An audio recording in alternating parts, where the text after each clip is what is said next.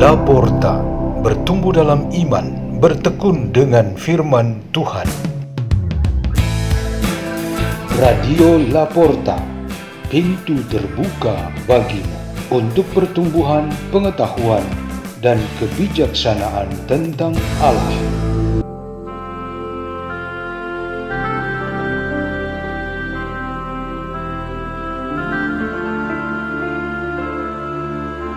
Bacaan dan Renungan Sabda Tuhan Hari Selasa, Pekan ke-13, Masa Biasa, 28 Juni 2022 Peringatan Santo Irenius, Uskup dan Martir dibawakan oleh Evano Boru dan Rini Sudarno dari Gereja Santo Ambrosius, Paroki Villa Melatimas, Keuskupan Agung Jakarta, Indonesia.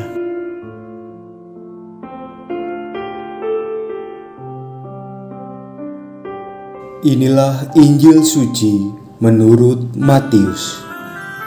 Pada suatu hari, Yesus naik ke dalam perahu dan murid-muridnya mengikuti dia. Sekonyong-konyong mengamuklah angin ribut di danau itu, sehingga perahu ditimbus gelombang. Tetapi Yesus tidur. Maka murid-muridnya membangunkan dia. Katanya, "Tuhan, tolonglah, kita binasa." Yesus berkata kepada mereka, "Mengapa kalian takut, hai orang-orang yang kurang percaya?" Lalu bangunlah Yesus menghadrik angin dan danau. Maka danau menjadi teduh sekali. Dan heranlah orang-orang itu Katanya, orang apakah dia ini sehingga angin dan danau pun taat kepadanya? Demikianlah sabda Tuhan.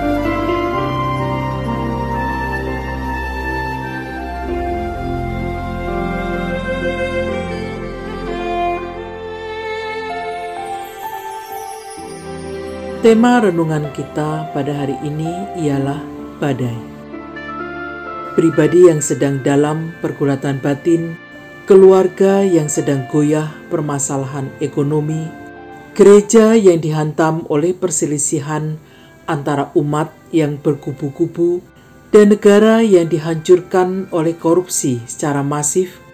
Semua ini adalah contoh-contoh badai yang menghantam kehidupan manusia. Semua orang terkena dampak kerusakan fisik dan mental sama seperti bencana alam yang mengancam kehidupan sebuah lingkungan tertentu. Aneka macam badai yang mengancam kehidupan manusia dan lingkungannya merupakan kekuatan alam yang bukan memberikan kenyamanan, tetapi memberontak dan menghancurkan kehidupan.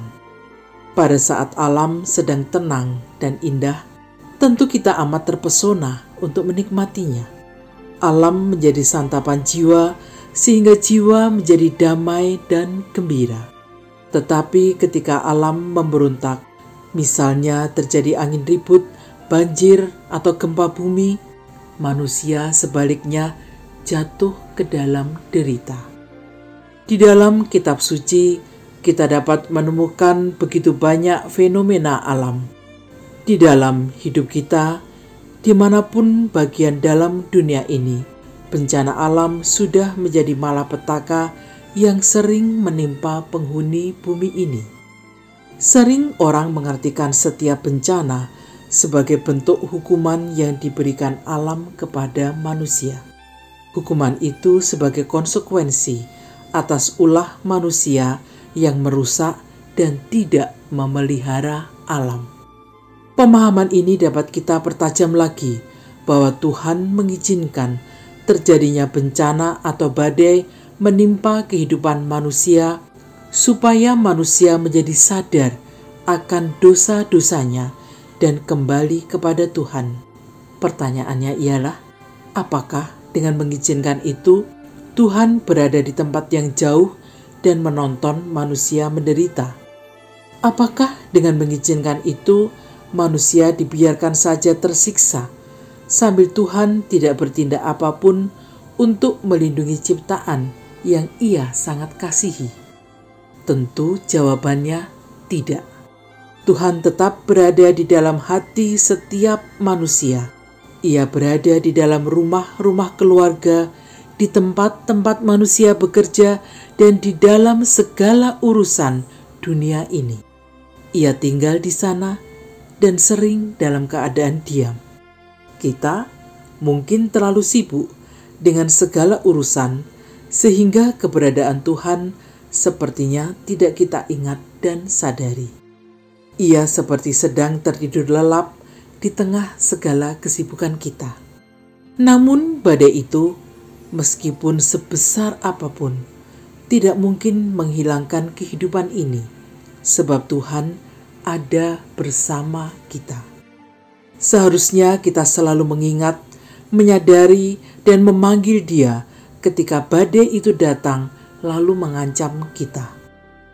Dengan bersama Dia, biarpun badai itu sungguh nyata dan sangat menyakitkan, kita tentu mampu menghadapinya.